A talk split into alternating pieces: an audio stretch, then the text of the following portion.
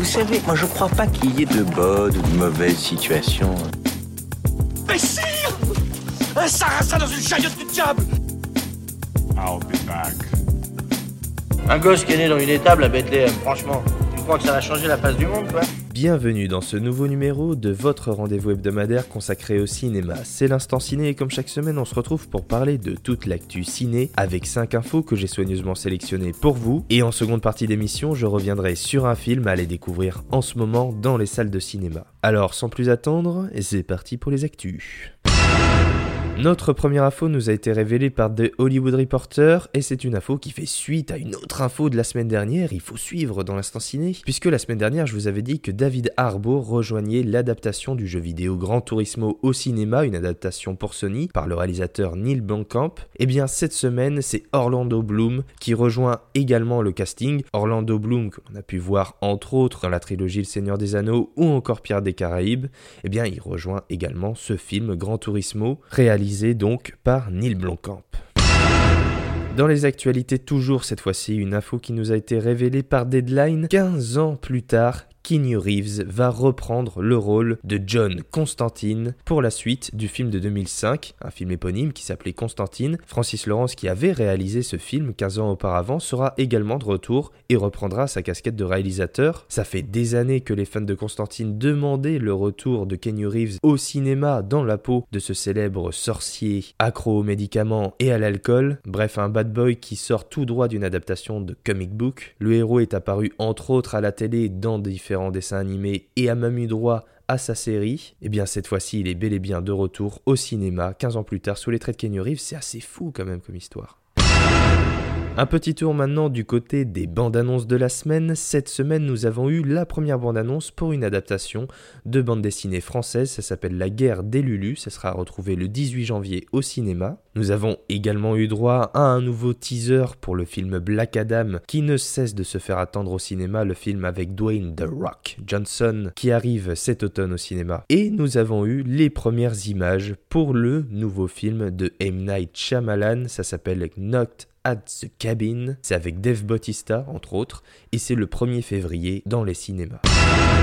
Toujours dans les actualités, une actualité qui est pas très réjouissante, notamment pour euh, le monde du cinéma, puisque se tient actuellement le congrès de la FNCF, la Fédération nationale des cinémas français, et ça fait plusieurs semaines que des bruits de couloir nous rapportent que le prochain film Marvel Studio Black Panther Wakanda Forever, c'est le second opus, eh bien en France, il se pourrait qu'il ne sorte pas au cinéma mais directement sur Disney ⁇ afin de contourner la fameuse chronologie des médias en place en France Eh bien, à ce congrès de la FNCF qui se déroule actuellement, Fred Monroe, le patron de la distribution de Disney en France, indique que la décision de sortir Black Panther Wakanda Forever au cinéma ou directement sur la plateforme donc Disney ⁇ ne sera prise qu'après la réunion du 4 octobre avec les pouvoirs publics sur la chronologie des médias. Une information qui fait froid dans le dos parce qu'on sait les portées économiques et les retombées pour les exploitants des cinémas français que peuvent proposer les films Marvel et donc tout ça leur passerait sous le nez,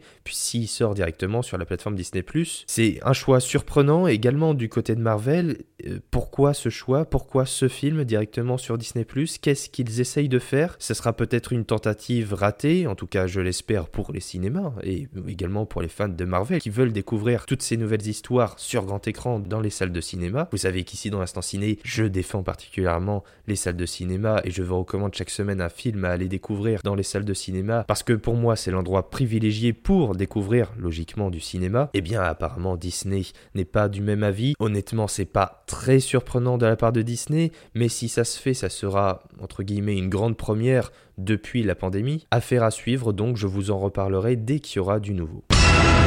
Et enfin, pour conclure ce tour des actualités, Deadline nous révèle cette semaine que Will Smith va faire son grand retour au cinéma depuis sa mésaventure, euh, sa violente mésaventure du côté de la cérémonie des Oscars. Will Smith produira et sera potentiellement la tête d'affiche d'un film qui s'intitulera Brillance, qui sera réalisé par Charmaine Obaid Chinoy. Le pitch du film est simple, vous connaissez les X-Men, vous connaissez les mutants du côté de chez Marvel, et eh bien ici c'est la même chose. voilà. Donc Will Smith, potentiellement un retour dans un film euh, fantastique, qui est quand même décrit comme une sorte de thriller plutôt que comme un grand film, un blockbuster assez accessible. Je vous en dirai davantage dès qu'on aura de plus amples nouvelles.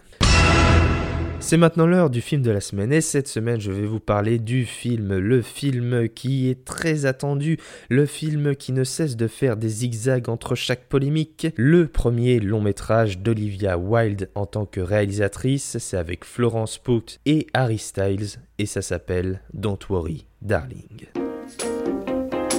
Oui, je suis désolée, j'ai oublié de te le dire, mais tu te sens pas bien. Et la seule façon d'aller mieux, c'est de rester à la maison. Pas ce soir, ouais. Victory est un havre de paix et de sécurité. Vous y vivrez la vie que vous méritez. On peut tous vivre la grande vie.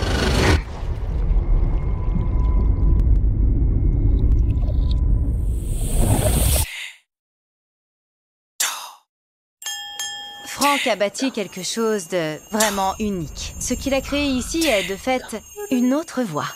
Une voix meilleure. À côté, t'imagines pas les choses que j'entends le soir. Jack et Alice n'ont de temps que l'un pour l'autre. Tu sais quel est l'ennemi du progrès? Le chaos. C'est ça. Quel vilain mot. Le chaos. La seule chose qu'on nous demande, c'est de rester dans cette ville, qui est un Don't Worry Darling, un film extrêmement attendu parce que c'est le premier long de Olivia Wilde. Olivia Wilde, vous la connaissez peut-être, elle a souvent fait des rôles tertiaires dans des séries TV ou secondaires dans des films au cinéma. Eh bien, Olivia Wilde prend la casquette de réalisatrice et de scénariste également pour faire ce film. Don't Worry Darling, c'est un premier film et vous connaissez peut-être l'adage, on dit souvent que dans son premier long métrage, on y met tout son cœur, toutes ses tripes, tout son amour pour le cinéma. Et c'est vraiment ce qui déborde de Don't Worry Darling, sa suinte d'amour sa suinte d'idées de cinéma, d'idées de mise en scène, autant sur le fond comme sur la forme. Alors, Don't Worry Darling, c'est un objet de cinéma assez inattendu et presque insaisissable d'une certaine manière, tant il est sulfureux, tant il a croulé sous les différentes rumeurs et les différentes polémiques. C'est un film qui a eu du mal à se faire, un film qui, même quand il a été fait, a pataugé dans la sauce à certains moments. On remerciera Chia Leboeuf d'avoir été viré du tournage. Bref, c'est un film sulfureux et après l'avoir vu, il est toujours autant sulfureux, le mystère reste complet, puisque c'est une histoire assez étrange et à la fois évidemment passionnante. C'est pas du tout une comédie romantique comme on pourrait s'en douter, c'est plutôt de l'ordre du thriller psychologique. Parfois ça sous-tend même vers l'horreur. Mais alors vous me direz, l'histoire, quelle est-elle? Eh bien, va décrire cette histoire. Pour faire simple, on y découvre un couple, donc euh, le personnage d'Harry Styles et de Florence Pugh, qui vivent une relation privilégier une relation passionnée d'amour dans une petite banlieue au fin fond du désert, une banlieue chic, aux allures des années 70. Tout est réglé, millimétré, artificiel. C'est presque une utopie, mais vous vous en doutez, ça va vite se transformer en dystopie et nous proposer un regard nihiliste sur notre société et sur les rapports hommes-femmes, notamment sur la domination masculine. C'est un film qui sous-tend d'abord vers l'anticipation, puis, comme je vous l'ai dit, ça va vers une dystopie sur une satire, une critique acerbe de notre société et des relations de couple homme-femme. Je vous l'ai dit, en tant qu'objet de cinéma, c'est un film qui est vraiment passionnant. On y découvre plein d'idées de mise en scène, que ça soit dans les décors, les costumes, les mouvements de caméra. Olivia Wilde s'amuse et ça se ressent à 2000%. De même dans la manière dont elle dirige ses acteurs et ses actrices, il y a une véritable maîtrise et c'est assez époustouflant pour un premier film de découvrir ça. Elle a fait vraiment un travail exceptionnel et donc je vous parle de la forme mais également le fond est très important dans notre Worry Darling. C'est un film fort qui a énormément de messages à nous faire passer et notamment le message privilégié, c'est un message de liberté de la femme, d'émancipation. C'est un film éminemment féministe et ô combien féministe. C'est sans doute l'un des films récents.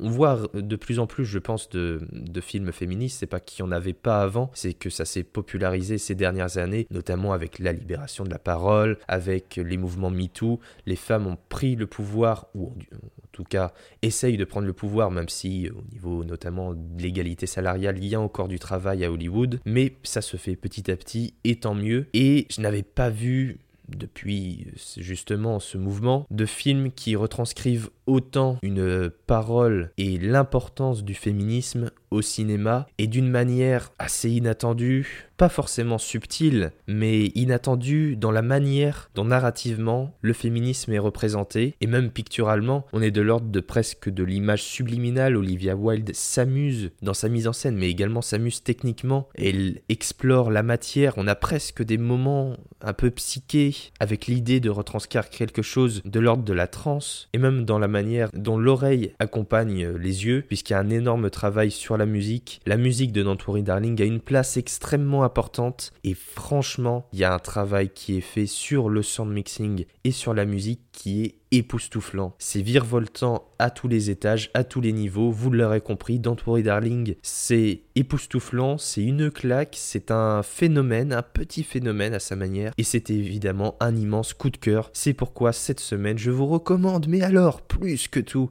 j'ai l'impression de chaque semaine de dire ça, mais honnêtement, il faut aller voir Don't Worry Darling, il faut vous faire une opinion, peu importe ce que vous entendez sur le film, peu importe ce que vous avez entendu sur ce film, allez voir Don't Worry Darling, parce que je pense que ça va faire partie de ces films où dans quelques années, lorsque vous dînerez avec des amis ou avec de la famille, vous parlerez de cinéma et quelqu'un vous dira T'as vu Don't Worry Darling? Et vous direz bah non, je l'ai pas vu. Ah, ah, bah il faut le voir. Ah ça fait partie des films qu'il faut le voir. Vous voyez ce, genre de discours où il dit Ah bah c'est un film à voir quand même, ça tu peux pas le manquer. Eh bien, il est au cinéma depuis mercredi. Donc c'est pourquoi je vous dis de ne pas manquer d'entourer Darling. Et si vous l'osez, allez découvrir le premier film d'Olivia Wilde avec Florence Pugh et Harry Styles. Ça s'appelle D'entourer Darling. J'étais là quand t'es rentré? Ouais, tu dormais dans ta chambre.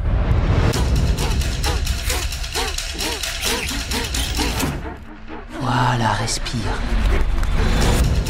Je pense que c'est un grave état de fatigue.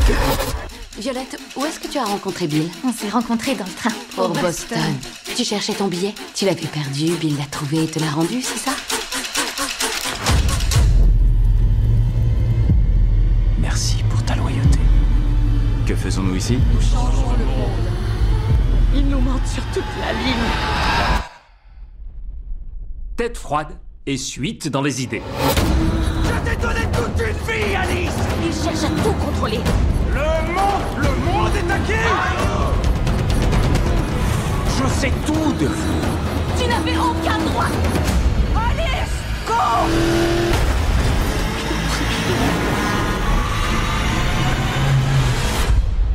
J'ai passé des années à attendre quelqu'un comme toi. Quelqu'un qui me résiste. Comme une gentille fille.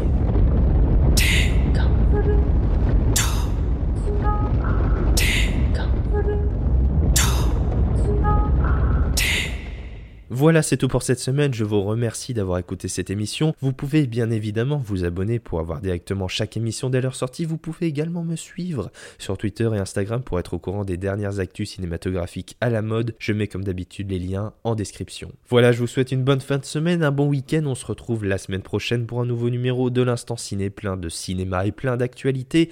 Alors, à la semaine prochaine. Ça dépasse tout ce que j'ai pu imaginer.